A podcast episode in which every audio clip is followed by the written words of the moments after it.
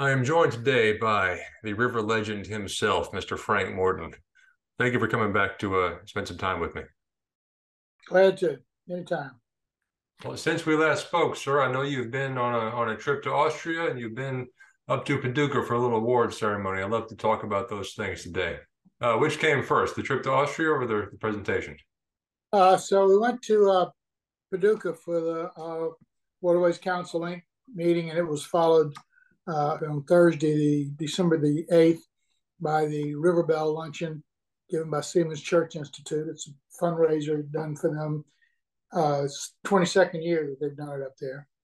And uh, Jim Guidry from Kirby was the River Bell recipient, and I was the recipient of the River Legend. Then subsequent on the day after that in the morning, I got up real early. I flew back to the Gulf Coast went to a rehearsal dinner for my nephew who was getting married. The next day they got married. And two days after that, we went to Austria, stayed for a little more than a week. And it was cold, but beautiful. Tell me more about your trip. I've never traveled internationally. All right. Well, uh, it's a long way. So we went, we flew from Gulfport to Houston, then United uh, into Europe. Uh, we went to Vienna, spent uh, three or four nights, uh, four or five nights there. We um, we got in just just at dusk. So uh, the first night we just kind of went out on our own and visited a couple of uh, bars and got a bite to eat and talked to our guide who came and picked us up the next day. We got a tour of the city, an automobile tour of the city. Went to the Summer Palace, went to the Old City, and um, that night um, we ate at a uh, Australian Austrian uh, style, but it, it, was modern, but but it was Austrian style food, and uh, you know Wiener Schnitzel and all that kind of stuff. That was great, and we went to the Christmas markets, and uh, the next day we uh, walked around and went to the ballet that night with the Vienna Philharmonic Orchestra. It was a great ballet called uh, The Girl Who Was Treated Badly, but it was in French, of course. And um, enjoyed that. The following day, we toured the old, the old city on uh, foot and went to the uh, exercise session of the uh, Lipizzaner Stallions at the Spanish Riding Academy, you know, the big white horses that do all the fancy stuff. Then uh, that night, we went to a concert at the Summer Palace. Half the concert was Mozart, the other half was Strauss. There were a bunch of operas that were included in it. They had two opera singers who were fantastic. And they were all about a man and a woman either having a spat, a lover's quarrel, or making up after having a lover's quarrel, and their uh, their facial and body expressions uh, went so well with the theme of it. I just I was really impressed by it. International languages music. Uh, you don't need to know uh, the, the words, understand them completely, because particularly with opera, it's so melodramatic, and you know what the basic storyline is to begin with. And uh, then again, the next day we went to a bunch of churches and um, went to the uh, the old city, which was where the Habsburgs reigned over the Austrian Hungarian Empire for all that period of time, and the Holy Roman Empire. And then we went to a dinner that night in a vineyard. There's uh, a lot of small vineyards around Vienna, and uh, these people made their own wine, and it was a working farm too. So we may have eaten one of their animals. I don't know, but it was very good. We had a great time. Then the next day we got up and took a uh, train to uh, Salzburg and we spent the next couple of days in Salzburg. It was a three-hour train drive. It was gorgeous. We spent the rest of the day walking the old city. So Vienna is a population of about two million. Salzburg is a population of about two hundred thousand, and over twenty percent of those are students. So the uh, the city is divided into three portions: the old city, the new old city, and then the new city each representing about one third of the population. So we spent our time we stayed in the, in the new old city, but we spent our time across the river in the old city, and you know went to the the fortress, Hohenzollern Fortress, over the city, toured the surrounding areas, went for a sleigh ride, had a couple of great meals. Then uh, the last night we were there, we went to uh, Oberndorf, which is where the song Silent Night, Holy Night was written and, and first performed. And we went, so there was a school teacher by the name of Gruber. Uh, he was teaching school in a village three kilometers away, and he and the priest, Father Mohr, were good friends. So we began by going to the school that Gruber taught at, which is still a school today, except for the second floor, which is a museum to Gruber and the uh, and the song.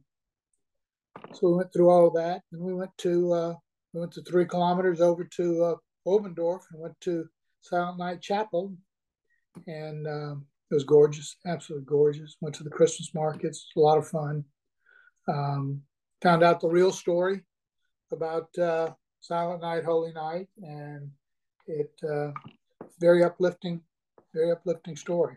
Anyway, it was a lot of fun, and then we uh, we came back. It's a long trip back home, also, but seems longer coming than it does going because you're excited going and coming, you're exhausted. So sure. Was it just you and your wife? No, my uh, so we were going to do this last year. My youngest sister and her husband both turned sixty, and they wanted to go to Europe, do a trip for their uh, and their birthdays. And they asked me if there was anything that we particularly wanted to do in Europe, and I said, "Yeah, Jenny and I want to go to Vienna and Salzburg and go to the chapel Silent Night, Silent Night Chapel. Told them all about what we wanted to do, and they said that sounds great. So we booked it for last year, and then Austria closed right around Thanksgiving, so they bumped us back to this year. Everything they honored all the commitments and everything because we had prepaid the trip. It was great, fantastic. Was that your first time over there? No, no, no. I've been to Europe several times. I spent three weeks in Germany and Austria one time and uh, been to Spain four times. And Timothy, my son, lives in the UK. I've been over there about six or eight times. So yeah, I've had had a few trips over yonder. I love Europe. Uh, Spain is really easy. Vienna and Salzburg were so very friendly. Even when I was in Paris, I always hear these bad stories about how arrogant the French are. Well, I walked the Camino uh, 500 miles across Spain and flew into Paris, went down to the area um, Saint Germain, they call it, where Notre Dame is. Uh, this is before it caught on fire. And um, my brother and a good friend of mine, and we met my niece and her husband who were over there. And we decided we just go to a sidewalk cafe in that area. Of course, you know, it's a tourist area, so you hear these things about how rude the French can be. And guy came up to us and I said, you know, we don't speak, I speak a little bit of French, but probably insult you if I try to do it. He said, that's fine. I speak English. And I said, well, we're here for good French wine, good cheese, and some good meat. Uh, just tell us what we ought to have. And he did. It was a very, reasonable price. And uh, guy was very knowledgeable. He talked to us and very friendly and good service and had a great time. The next day, drove train, went to Bordeaux, changed trains to Saint Jean, Pied de Port, which is Saint John's for the pass. That's on the French side of the Pyrenees, the pass being the pass of Roncesvalles. And uh, next day, started off on our 500 mile journey by foot across Spain to Santiago. So we walked the Camino, had a great time. It took us uh, 15 miles a day, 33 days of walking, and then we took six or eight days for sightseeing and staying in towns of Lextra and things like that. We, we really enjoyed it. Great time. When, when was that? That was 2018. Okay. Yeah, I've never been uh, outside of the country. I've barely been around this country. But uh, tell me what you can about the whole process with this River Legend Award. Do you up to like from nomination to reception? Well, they have a committee that uh, that, that selects these people. I, I, I don't know what the process is. I don't know if there's a recommendation from the uh, board at Seamen's Church Institute or whatever, but there's a River Bell committee.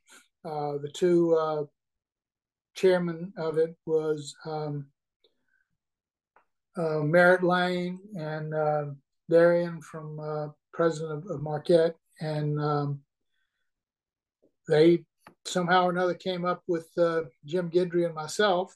Uh, it's a fundraiser for uh, Seamen's Church Institute, and they say they raised four hundred sixty thousand dollars this year. So they were very, very pleased with that, and I think that's part of it. But the big reason they had such a big turnout this year is because Waterways Council Inc. was having their meetings there. So you not only had the river people that are interested, but you have these so uh, Waterways Council Inc.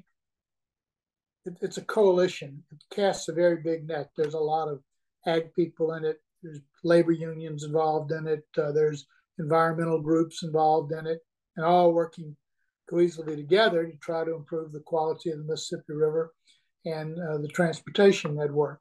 So there were a lot of people in town for this thing. They had a little seminar. They, they put on two programs a year. The uh, one in the fall, they elect their officers, and that, that's a educational seminar. And then the one in February or March uh, is visiting the Hill to educate legislators and staff members about the needs and the benefits of the inland waterways infrastructure primarily. Okay, now take me through your uh, your trip up to Paducah and that whole few days or week or whatever it was when you were prepping to receive the uh, the River Legend designation? Well, I, I, thought about this speech a long time, and I knew what I wanted to say, and I wasn't uh, didn't know how I was going to say it. I wanted to say it say it short, sweet. Hopefully, it would be very understandable to people what I was trying to say. And knowing that Seamen's Church is involved a lot in education and training of mariners, particularly wheelhouse personnel, they've got their simulators and all that kind of stuff and I wanted to try to kind of challenge them to look a little deeper into this thing and remind everybody that um, know where we wind up with a lot of our people that we have. Uh, you know, you,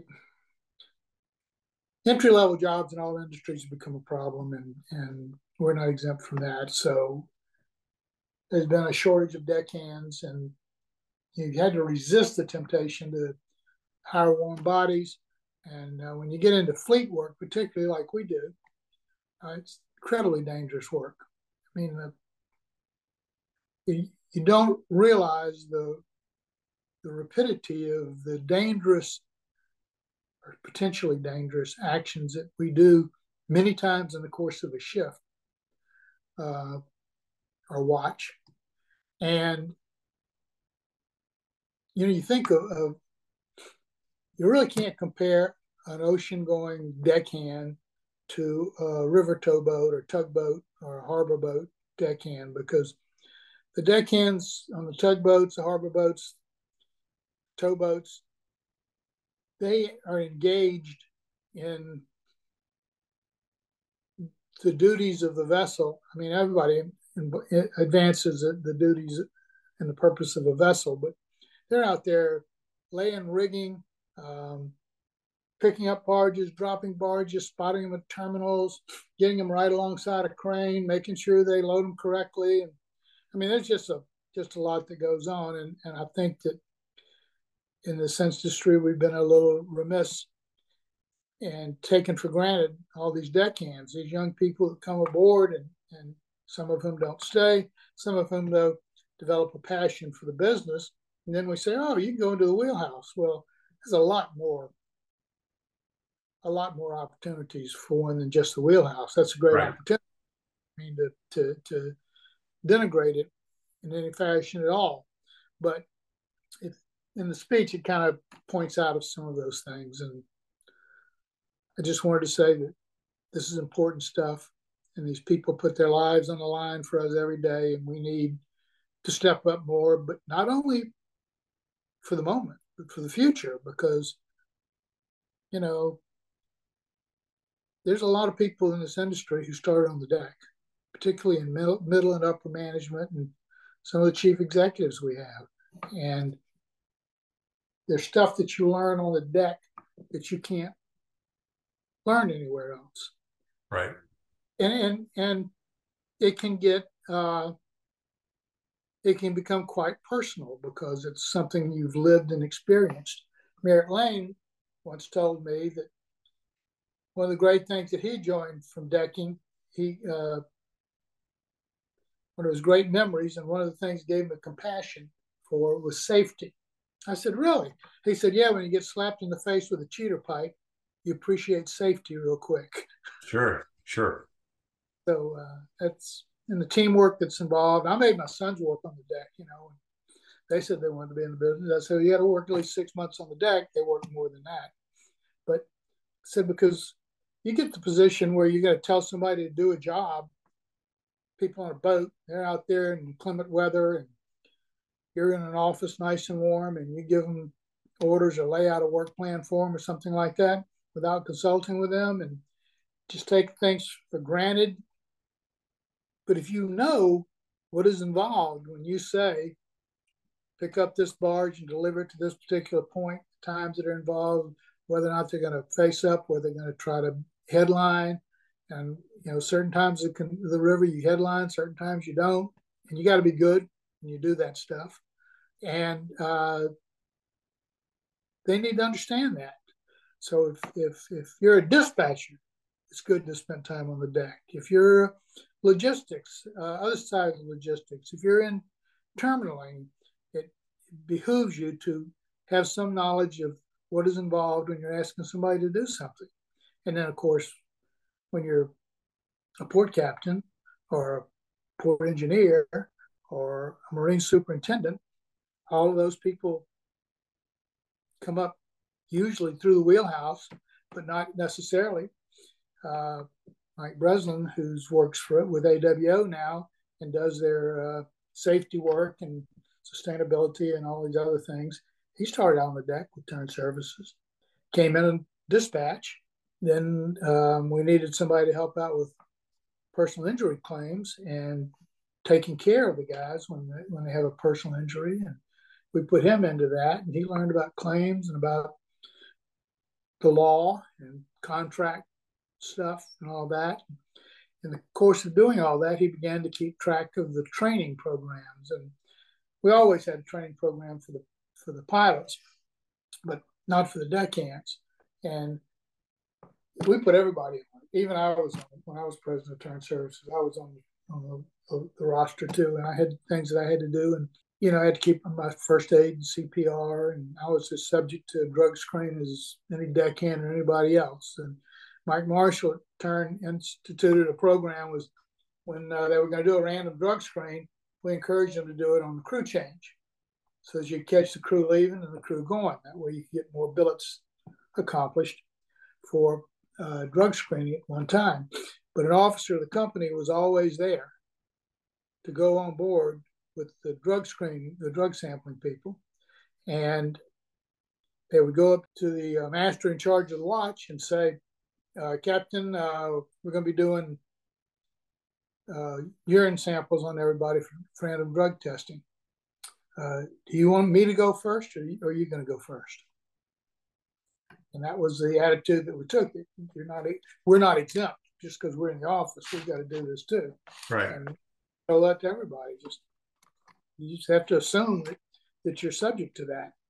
And it went to, you know, we did it for barge washers and repair guys too, and, and everyone. We, we tried to uh, make sure that we all had faced the same obligations, but we also got the same training to enable us to fulfill those obligations. So anyway, Mike kept going on all that. Then Sub M starts coming up, and by that time I was no longer president. Mario was a good thing when he sees it. And he went to Mike and said, Mike, uh, would you come on and take over sub M? So Mike got us all set up to qualify for sub M and to be ready when when the uh, when the thing rolled out. And did a great job at that. And then uh, he was appointed to port captain. And then um, this job became available at, at AWO, and uh, he's uh, he took it and he's doing a great job, and we're very proud of him. And we have there's a lot of people who've gone on from Turn Services to work for other companies, and they've all had very good, successful careers. And I think that's probably the one single thing in this industry that I'm proudest of. So I went up there to the, uh, I flew up via Charlotte to Nashville, got a rental car. Jenny went with me, got up there on Tuesday night, the 6th. Then uh, went to dinner with Z Dave and Sharon Deloche and uh, saw a few people downstairs and had an adult beverage or two. Then the next day, um, went over to the WCI for a little bit, uh, tore up my speech, started writing it again. Uh, you know, you don't want you don't want to say too much, you don't want to say too little. I thought I was getting a little wordy and preachy, so I tore that thing up and hopefully came up with something a little better. Of course, the eighth for the luncheon, we had the uh, the luncheon and the presentations uh, to Jim Guidry, the River Bell, to myself for the River Legend, to uh, two vessel crews, uh, one from Marquette and one from Ingram for life saving. And then uh, Mary McCarthy talked about their putting together a new committee. I don't know if this is Seamen's Church or AWO or who actually is doing this, but trying to document the number of life-saving incidents that happen in a year because there were really a lot more. These two were just uh, involved multiple lives being saved. So um, they got recognition, but trying to put a statistical pattern so we can see what kind of uh, benefit we bring to the general public. One of the crews rescued was from a fishing boat. I think that was three guys, and then another one from a recreational craft. Like I said, the, the, you know, the mariners always help people in distress, and we don't really usually give ourselves enough credit for it. But this is going to be a way to kind of pick it up. So that was about it. Uh, really enjoyed it. Uh, it was great. Got to see a lot of people I hadn't seen in a long time. It was fun, and everyone was kind and gracious and not barking at me. So that was nice. It's always a good start. Yes, sir. Yeah. So anyway, it's a good time. So the night of the ceremony, were you the closer or in the middle, or how did they lay that out? The middle. So okay. it was it was it was a luncheon, so it was in the afternoon. Okay. So they presented the uh, the awards to the uh, boats for life saving, and then they presented the award to me for River Legend, and then they presented the award, the River Bell Award, to Jim Guidry, and everybody got up a little bit. Are those awards given out for different? Like, what what, what qualifies you for the Legend versus the bell or vice versa? I don't. I don't really know. I can speculate, but I don't know. Um, you know, Kirby is. I mean, Jim Guidry he's a, he's a legend in the industry. I mean, he served on WIDA for so long. He was so active Gulf Intercoastal Canal, engaged the Coast Guard so much. He really strong supporter of vessel personnel. I mean, he grew up on a boat. Yeah, he's a great person. He's a good guy, and he's very talented, comp- competent at what he does. So he's their executive vice president of operations for Kirby Inland. And I don't, you know, th- this is the way I look at it. The way I look at it is they try to get a little diversity, and Jim's a bulk liquid guy, and I'm a fleet guy. I get you some diversity. And they get somebody who's well known. Jim's well known in the industry, and I'm well known in the industry. By putting those people together, they hope to get a better draw. This is a fundraiser. You remember that so they get more people and more sponsors and because you get enough sponsors to pay for all the food and everything and then the, the tickets for the table are just that's your profit i from i'm from the fleet side i was chairman of awo um, i've had some other industry awards that have been given to me i know a lot of people i've been in business 55 years you know and jim guidry's a little behind me maybe in the year range, but two or three years behind me. But he's had a long career also. So that's that. I think that's the purpose behind picking it, and I think that these guys, like the chairman, and then there was other there's other people on those committees. I mean, Matt Woodruff was on there from Kirby. Uh, Mary McCarthy was there from Turn Services. Um, I don't remember all the rest of them, but you could you could get a list. But uh, I think that's what they're trying to do. They're they're trying to raise money for Seamen's Church Institute by honoring some people who've been in the business for a while. So if you uh, serve in the industry for 55 years and you grow to be 75 years of age, other people have died off, the universe in which to pick somebody is smaller. so I guess that's how I got it. I don't know. I'm sure there's a few reasons. That might be one of them. but uh, anyway, if you don't mind, sir, please uh, share with me the speech you gave to accept the River Legend Award. Okay. Um, I'm going to put on my cheaters here. So, and I'll try to read this thing like I delivered it. Good afternoon. Thank you for attending this event and showing your support for Seamen's Church Institute and the work they do for our mariners and our industry. It's an honor to be standing here where so many outstanding men and women have stood. It is an honor to be on the same program with Jim Guidry. AWO sponsored a working luncheon in Houston with the captain of the port and his deputy. At the meet, as the meeting wrapped up, the captain of the port asked if there was something anyone wanted to add. Jim Guidry stood up and said, I want to remind the Coast Guard and everyone here that first, Texas became part of the United States not by purchase, nor conquest, nor annexation, but by a treaty between two sovereign nations, the Republic of Texas and the United States of America. Second, that in the state of Texas, the flag of Texas flies at the same height as the flag of the United States. Third, by an act of its state legislature, Texas may, at any time, divide itself into as many as five states. By now, my jaw dropped open. The captain of the port smiled and said, Thank you for bringing that up, Jim. I was afraid we were going to finish a meeting in Texas without that being said. Mario introduced me. Mario, thank you for the introduction. After an AWO meeting in 2005, Mario was waiting to be picked up, and it was going to be a while. I asked him if he wanted to go to lunch. He said yes, and we went and got a po' boy. To make conversation, I asked Mario, what do you think is the biggest challenge facing our industry? He said that the people in the office think that what they do is what our industry does for a living. I was not expecting such wisdom from this young man. I instantly became a fan. I used to say I love this industry. Now I say I love the people in this industry. It is the people that make this industry give it its personality. As I was starting Turn Services, my friend Jim Johnson said, What is the worst thing anyone can say about you when you go into business for yourself? I said, I guess that I didn't pay my bills. He said, No. The worst thing anyone can say about you is, Yes, I worked for Frank Morton and I enjoyed the work, but I had to quit and get another job because I couldn't make enough to take care of my family. If someone works for you and works hard and you don't pay them enough to support their family, Shame on you.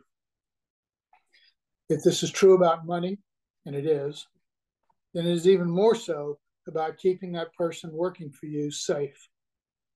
Our work is dangerous. We owe our people safety. The currency of our lives is every hour and day that we live.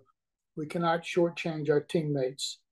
Seamen's Church Institute is a primary source for training our mariners in efficient and safe methods the vessel operations.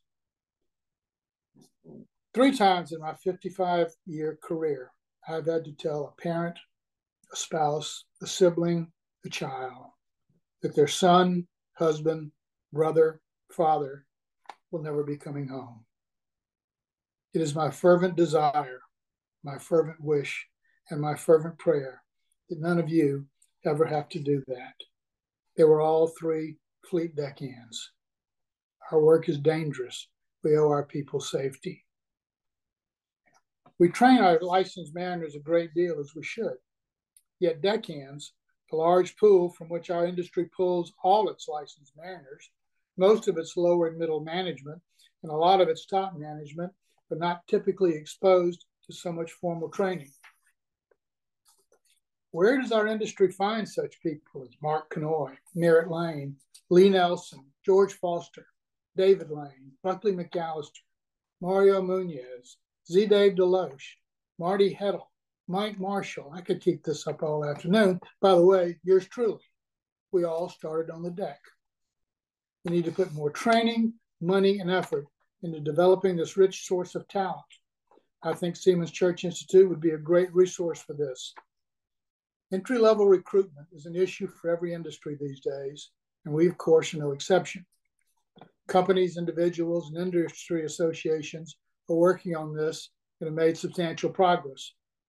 Aaron Howard with RiverWorks Discoveries, Who Works the Rivers, has exposed thousands of high school students to our industry, and some have joined our ranks. This program, these programs have accomplished a lot because these high school students who opt for different career paths are at least aware that we exist. As my son say, when you live your life at six miles an hour in a ditch or out of the sight of land, nobody knows what you do for a living. Aaron's program is expanding to new locations, but is dependent on funding through contributions. AWO has their workforce action plan, which also looks to addressing impediments to entry into our industry at a federal and state level.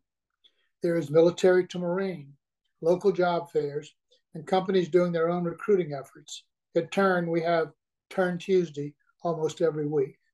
Things are gradually looking up. After the hire comes orientation, prepping, and training.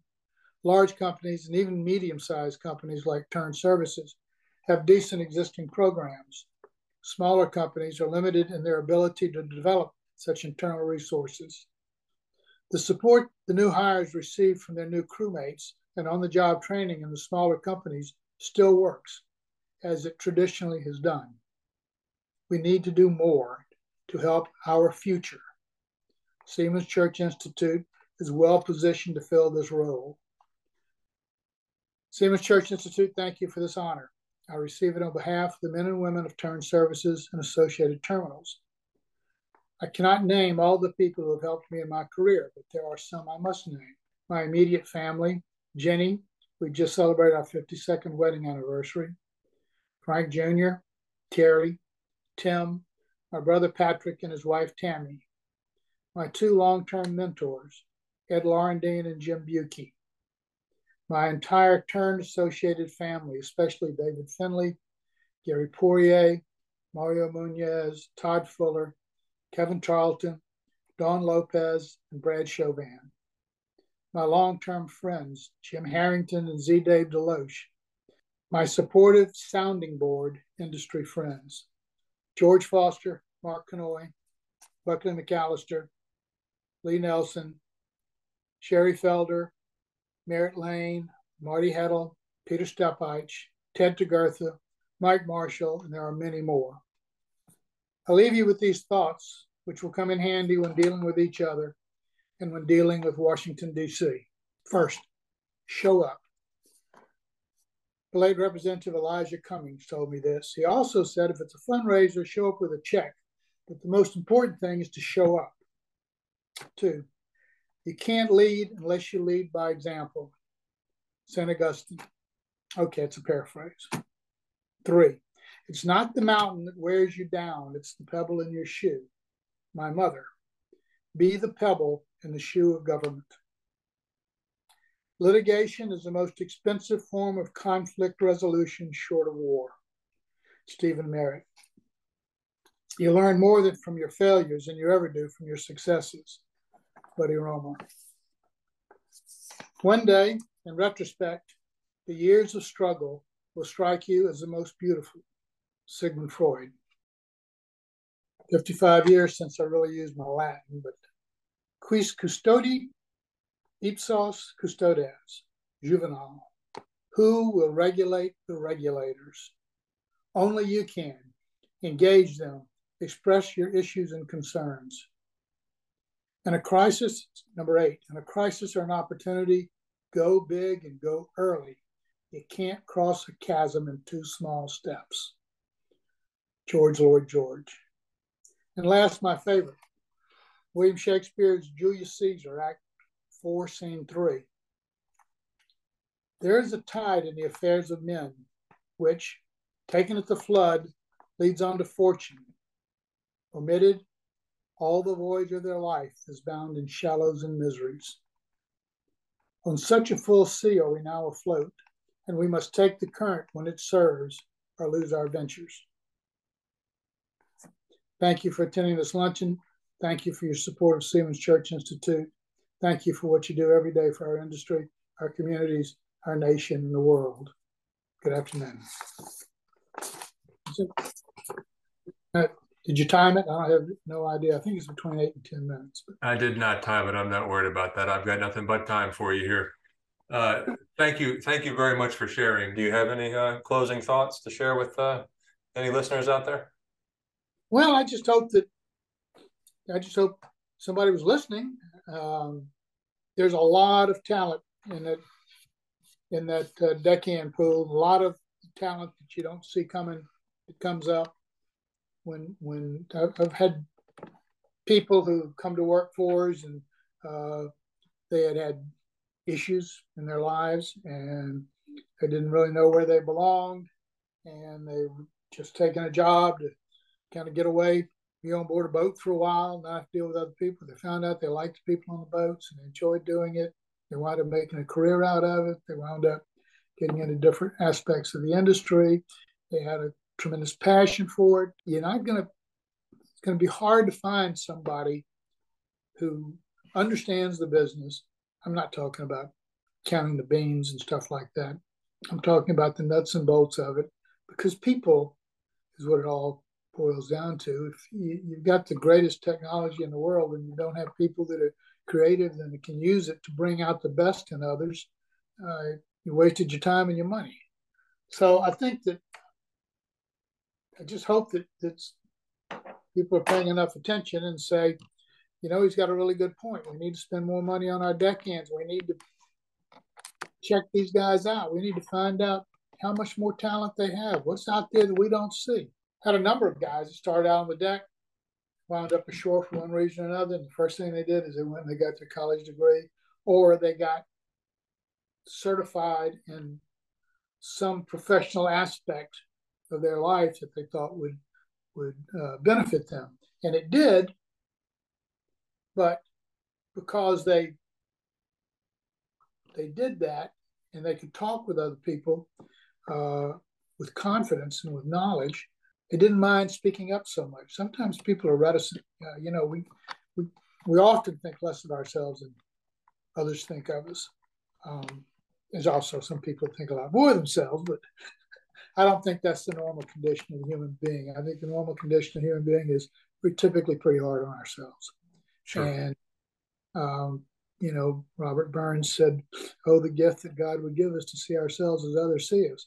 And I think he meant it both ways. He meant it for those who were egotistical and pompous to come down a notch, but he also meant for those who were trying but felt like they weren't always succeeding that they need to give themselves a bit of a break.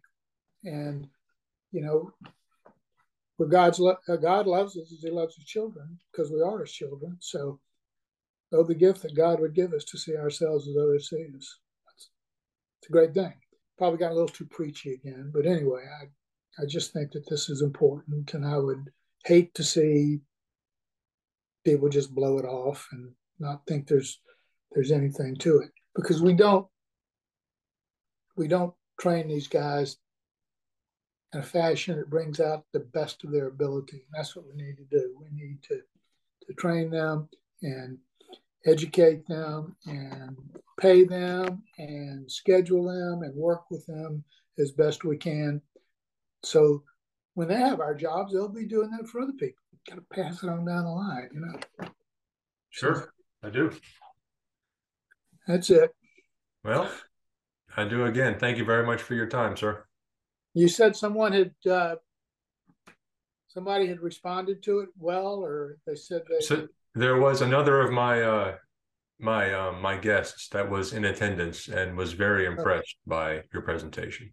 Oh, okay, good. Well, I hope you got the good part. Well, and the last thing about you know Shakespeare, of course, what he says basically is seize the day, grab the opportunity, or whatever. The funny thing about it is that's before the Battle of Philippi, and that's Brutus telling uh, uh, Cassius that they must attack and meet uh, meet Octavian and, and Mark Antony on the battlefield at Philippi while they still have the opportunity before they bring all their forces up. And of course, they didn't. They hesitated. And by the time began the battle, they were they were all wiped out. So Mark Antony and Octavian won. So right. He did he didn't take the the, the full sea when it arrived on, his, on their voyage, even though he was trying to get Cassius to do it. He, he turned him down and they wound up costing them their lives. Yeah. So, well, I appreciate it, sir. All right. Well, thank you, Tim. Take care. Anything I can do, let me know. We'll be in touch, sir. Thanks a lot. All right. Thank you. All right. Bye. Bye.